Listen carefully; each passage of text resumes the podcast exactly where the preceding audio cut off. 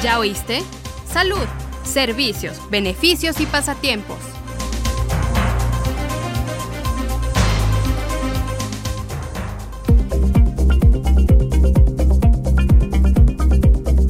Bienvenido a tu programa, ¿ya oíste?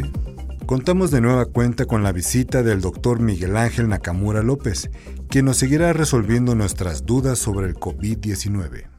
Doctor, además del lavado de manos y no tocarnos la cara, ¿hay otras medidas preventivas que podamos tomar? Tenemos, además de la higiene frecuente de manos, el no tocarnos la cara y la sana distancia, también tenemos que tomar en cuenta, muy importante, y algo que los mexicanos tenemos mucho, el contacto directo con otras personas. Los abrazos, besos, saludos de mano. Desgraciadamente en este momento, como una medida de prevención, debemos evitarlos al máximo. ¿Por qué? Otra vez, yo sé que me lavé las manos, como sé que la persona a la que le estoy dando la mano también lo hizo. Segunda, el abrazo. Si estoy pidiéndole a una persona que haga estornudo de etiqueta, ¿qué va a pasar si yo por pura casualidad le llego a tocar el área donde estornudo? Tercera, los besos. Si estoy diciendo que en la saliva va el virus y le estoy tocando la cara, aunque sea la mejilla, entonces esa es una medida muy importante de prevención. No es porque queramos que todo el mundo se distancie y todo el mundo ya no sean este, amables con la gente. De ahí que hayan surgido los numerosos saludos que tenemos. Oriental de inclinarse, el codo con codo, el pie con pie, etcétera, etcétera. Todos esos saludos siguen siendo cortesía,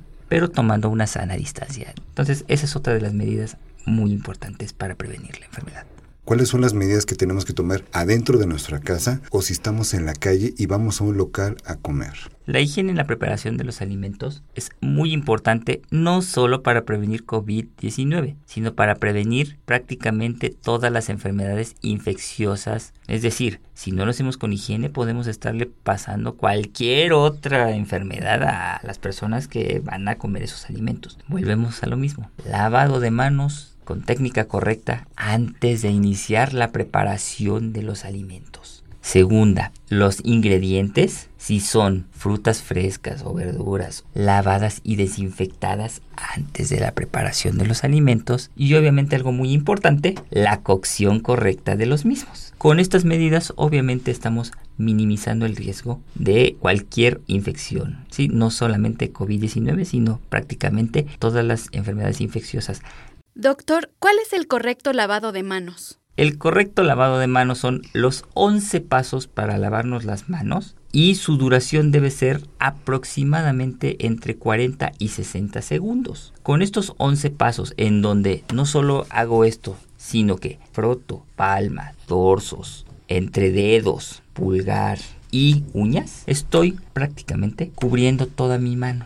Con eso estoy eliminando prácticamente cualquier bacteria o virus que pudiera yo tener y estoy minimizando el riesgo de infecciones. No lo elimino, no quito todo, pero minimizo ese riesgo. ¿Y qué pasa cuando eh, tenemos estas reuniones familiares, ¿no? De que piensas que tu familia, tus familiares están bien y en esos momentos es cuando quieres convivir con ellos, estar con ellos. Hay grupos de 5, 10, 15, 30 o hasta 50 integrantes en una, en una sola casa. Eso está bien. en este sentido, recordarán que se solicitó el aislamiento social. Desgraciadamente este aislamiento social podría incluir a gran parte de nuestra familia, no la más cercana con la que convivimos todos los días, pero sí aquellos familiares que vienen de distancias lejanas, en las cuales pues obviamente la situación es con quién estuvieron en contacto ellos, qué qué riesgo traen, ¿sí? Es el mismo riesgo que acudir a lugares de concentración masiva. Es exactamente el mismo riesgo. porque Si bien son nuestros familiares, no sabemos a qué estuvieron expuestos ellos. Entonces, esa fue la razón de solicitarles el aislamiento social. En tanto, vamos viendo cómo avanza la enfermedad en nuestro país. Doctor, ¿qué debemos utilizar para realizar una correcta limpieza en nuestra casa o nuestro trabajo? Ropa, agua y jabón. Nosotros, agua y jabón. Superficies, muy importante. Puede ser, si pueden lavar con agua y jabón, agua y jabón. Si requieren una limpieza, llamémosle más profunda, una dilución de agua con cloro es de 5.000 partículas por millón, es decir, vamos a hacer una traducción, 50 mililitros de cloro en un litro de agua, nos ayudan precisamente a hacer una limpieza de superficies sin que afectemos nuestra piel ni nuestra mucosa respiratoria al absorber vapores de cloro en nuestra casa y que permiten precisamente esa desinfección de las superficies que pudieran estar contaminadas. Doctor, hay que lavarnos las manos. ¿Pero qué tan frecuente debe de ser? Si se fijan, en ningún lado les hemos dicho cada 10 minutos, cada 5 minutos, cada media hora. Es muy sencillo. ¿Qué tan frecuentemente estoy tocando superficies de las cuales no tengo conocimiento quién estuvo? Si voy a estar en mi casa tocando las mismas superficies de siempre, pues con que lo haga a lo mejor cada media hora, pues no pasa nada. Pero si estoy en mi centro de trabajo, estoy en la calle, cada cuándo me debo hacer higiene de manos. Viajé en transporte público con la medida, con la debida sana distancia de ser posible, pero estuve tocando puertas, pasamanos, superficies de pared, ventanas, preferentemente al bajarme. Me hago higiene de manos. Si no tengo agua y jabón, alcohol gel. La barba en hombres, así como el uso de bufandas, relojes, mascadas y bisutería en mujeres, ¿aumentan el riesgo de contagio? Muy importante y vamos a hablar de medios de superficie que pueden transmitir. Ya hablamos de superficies. ¿Qué pasa con una pashmina, una bufanda o un pañuelo? ¿Qué sucede si yo traigo uno, me agacho? ¿Y qué le pasa si tú trajeras uno en la mesa? ¿Qué estaría haciendo la pashmina en la mesa? Como Estarías trapeador. limpiando Exacto. y sacudiendo. ¿Sabes quién estuvo antes que tú? ¿Qué pasa con la bufanda, la pashmina? O la corbata en el caso de los hombres, ¿eh? Ah, cierto, También. cierto. Es por eso que, si se fijan, pues, yo ahorita no traigo corbata. Precisamente es preferible ahorita no traer un posible medio de transporte en el cual me estoy protegiendo a mí, protejo a mi familia y protejo a los que están a mi alrededor. En este caso yo también. No saben dónde, dónde hubiera traído yo antes de llegar con ustedes. En ese sentido, esa es, esa es la, la razón por la cual. Bisutería y joyería, la misma situación. Exactamente lo mismo. ¿Cómo crees que te podrías lavar la mano si trajeras anillos, pulseras y demás? Ya no tendrías una técnica adecuada porque te estorbaría. El anillo, donde está el anillo, es por eso que se pide también no traer ese tipo. Aretes, un accesorio que si es pequeño, pues no pasa nada porque está pegado a la- al lóbulo de la oreja y pues no afecta. Si es uno que está colgando y que ahí sí, porque puede pasar lo mismo, ¿sale? Eso sería. Barba. En este sentido, a la barba se le echa culpa de que puede tener cualquier cosa. Una barba con las medidas de higiene correctas y frecuentes no es un medio de transmisión de este ni de cualquier otra enfermedad. Si no, todo el mundo andaría rapado. ¿Ya nos sigues en nuestras redes sociales oficiales? Síguenos en Facebook, Twitter, Instagram y YouTube. Estamos como ISTMX. Participa, interactúa y comenta. Ahora también puedes escuchar este y todos nuestros programas en Spotify, Himalaya y iTunes. Búscanos como ISTE Podcast. Más información en www.go.mx diagonal iste.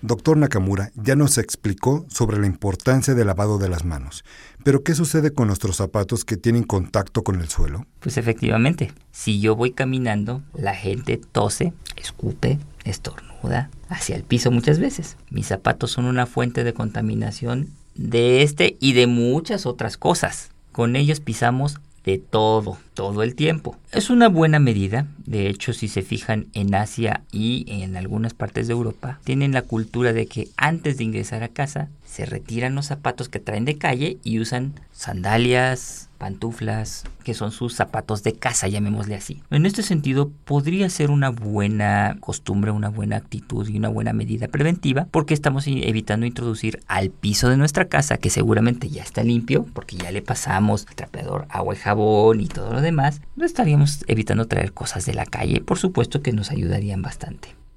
Doctor Nakamura, ¿por qué los casos de COVID-19 en niños son muy escasos? Efectivamente, si vemos las curvas, y no solo en México, sino en el resto del mundo, las curvas de eh, personas afectadas por edad es precisamente la curva se ve a menor edad, menor gravedad de la enfermedad. No es que no haya habido pacientes niños en China, ni en Italia, ni en España. Sí los ha habido, pero son los menos y los que menos complicaciones presentaron, ¿sí? Menos mortalidad, menos. En ese sentido, entonces, ¿por qué los niños se consideran una población de riesgo? ¿Por qué se tomó esa medida y esa instrucción. Si bien a los niños les va muy bien con esta enfermedad, también quiénes son y esto todas las personas con niños en casa me van a dar la razón, ¿quiénes son los principales promotores de las enfermedades respiratorias en casa? Ellos nos las llevan. ¿Y de dónde? De la escuela. Ahí es donde adquieren las enfermedades respiratorias. Cualquiera, ¿eh? Cualquier enfermedad respiratoria. En casa, en muchas familias, ¿quiénes son los principales consentidores y por ende los que más besos y abrazos de niños reciben? Abuelitos. En ese sentido, si yo elimino a un factor de contagio y lo llevo a casa antes de que se contagie para que esté aislado del riesgo de contraer la enfermedad, que no presentarla. Muchos de los niños son los llamados portadores asintomáticos, es decir, si tuvieron contacto con el virus, está el virus en sus secreciones, pero no enferman ni tantito, pero sí pueden transmitirla. Entonces, vamos muy importante, aislarlos para que no contagien y no puedan contagiar a los que sí tienen mayores consecuencias, que son los adultos mayores. Esa fue la razón de la estrategia de retirar a los niños anticipadamente de las escuelas. Antes de que el virus se propague a nivel comunitario, que es la fase 2 en la que ya estamos, niños fuera de escuelas no transmiten, no reciben, no contagian ponemos a salvo prácticamente a toda la familia, no solo a los abuelitos que son los que más mal les va, sino a todos los miembros de la casa. Doctor, en esta etapa de cuarentena, ¿es recomendable que los niños salgan a jugar a la calle?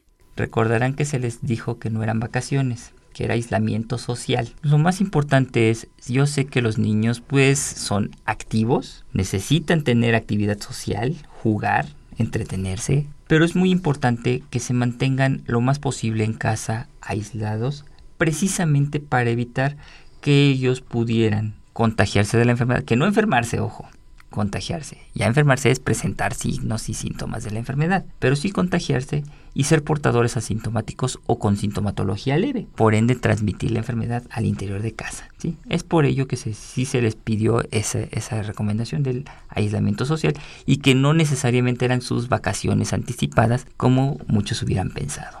Doctor, ¿nuestras mascotas pueden ser portadoras del virus? Cabe recordar, y ya lo habíamos hablado al principio, que el COVID y específicamente los coronavirus, la familia Coronaviridae, son de origen zoonótico, vienen de animales. También hemos escuchado en redes sociales, en internet, que en China y en otros países los enfermos han contagiado a sus animalitos, sus mascotas en casa. Esto es algo que todavía se está verificando, no es, no es algo que esté todavía comprobado. Entonces, el riesgo de contagio de un virus zoonótico de humano a animal Sí, sí existe, es posible, pero tendría que tener una nueva mutación para transmitirse de humano a animal para que a su vez sea de animal a animal otra vez. Entonces, en ese sentido, bueno, tendría que verse. Ahora, recordemos que en ninguno de los otros coronavirus se ha hablado de perros, gatos o de otro tipo de animales. ¿sí? Entonces estamos valorando si es posible o no es posible esa transmisión humano-perro, humano-gato. Se hablaba hace rato acerca del correcto lavado de mano. ¿Cuál sería el correcto secado de manos. Muy importante. En casa, todos, la mayoría de nosotros, tiene lavabo con manija. No así en nuestros centros de trabajo. En algunos centros de trabajo contamos con lavabos automáticos, otros con perilla, otros de que se pulsan, de que hay que jalarles. Ya una vez que hicimos el correcto lavado de manos, previo a todo esto, ¿qué debo hacer? Antes de lavarme las manos, verificar qué tipo de toallas tengo. En casa pues sabemos que son toallas de tela. En casa no hay problema porque somos los mismos miembros de la familia. En el trabajo o en medios públicos, en baños públicos, normalmente nos ofrecen toallas de papel. Las toallas de papel pueden ser en obtención de toalla por toalla por eh, jalar o en rollo y que tenemos que mediante una manija sacar el papel. Muy importante, antes de realizar la acción de lavarme las manos, verifico qué tipo de toallas me están ofertando, porque si es de manija, antes de iniciar todo el proceso, saco el papel que voy a utilizar para secarme, lo dejo ahí, hago el correcto lavado de manos y después lo tomo. Si mi lavabo es de perillas, con el mismo papel después de haberme secado, cierro la perilla y con ese mismo papel abro la puerta antes de desecharlo. ¿Por qué? Estoy evitando tocar superficies que no necesariamente están limpias en ese momento. Es muy importante esa pregunta del secado de manos. Uso de cubrebocas y gogles. Hay mucha gente que está utilizando cubrebocas, están agotados. ¿Es necesario que lo usen personas que no están enfermas? No. Muy buena pregunta. He visto en la gente gente con cubrebocas, incluso de alta capacidad N95, que no sé de dónde los lograron obtener. Gente con guantes en las manos, pero que arriba del guante se ponen el anillo de bodas. Gente con gogles. Gente con mascarillas muy sofisticadas, que incluso traen filtros, que no sé qué. Bueno, si no estoy enfermo, no tengo necesidad de traer cubrebocas, guantes o gogles la persona, al revés, que tiene síntomas respiratorios, por protección hacia los que están alrededor de ella, sí deben ponerse el cubrebocas, porque son ellos los que están expulsando partículas virales. Si me lo coloco, se va a mojar. ¿Por qué? Porque toda mi saliva de lo que yo hablo, de lo que estoy tosiendo, estornudando, se va quedando ahí. Me lo retiro cuando está muy mojado y me coloco uno seco. ¿Por qué? porque esa saliva pues, si se acumula se vuelve una posible fuente de contagio.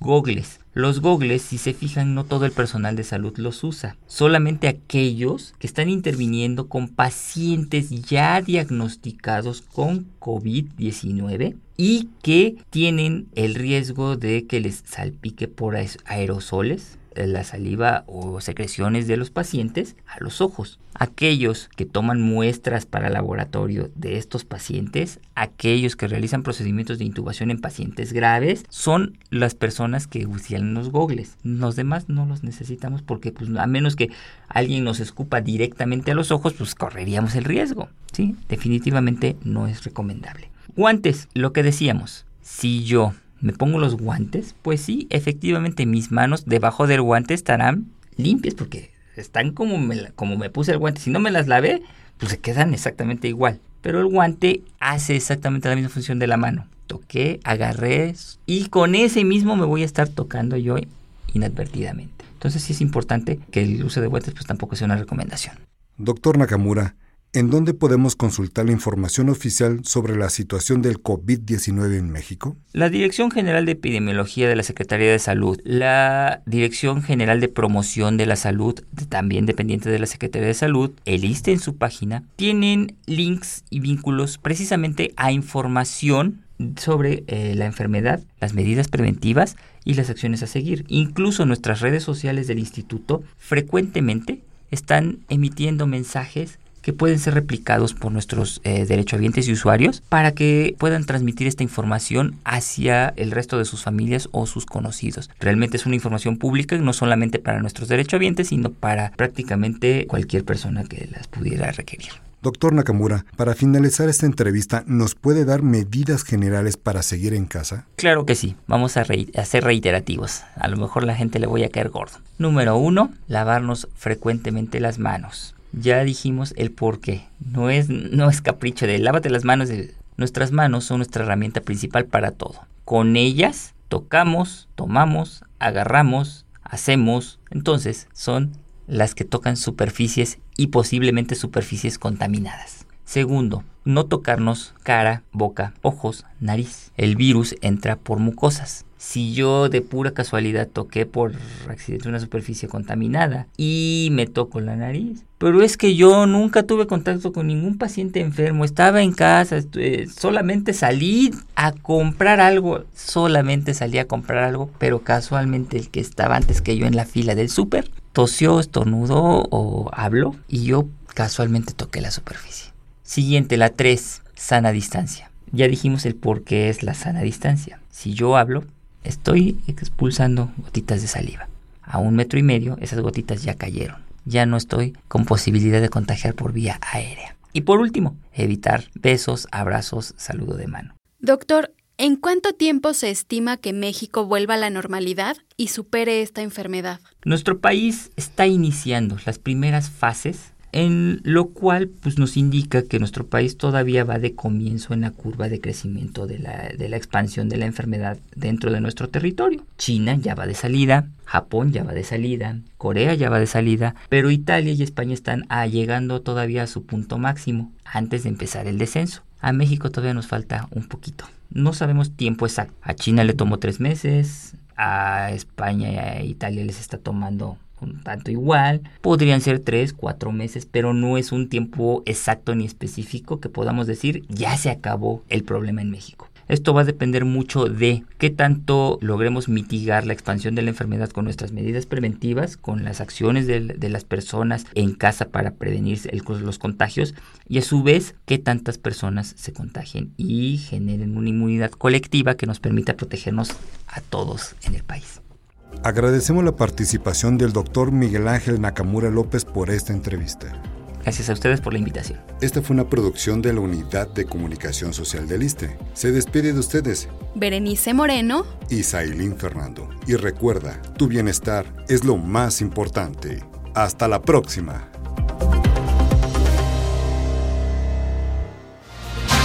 ¿Ya oíste? Salud, servicios, beneficios y pasatiempos.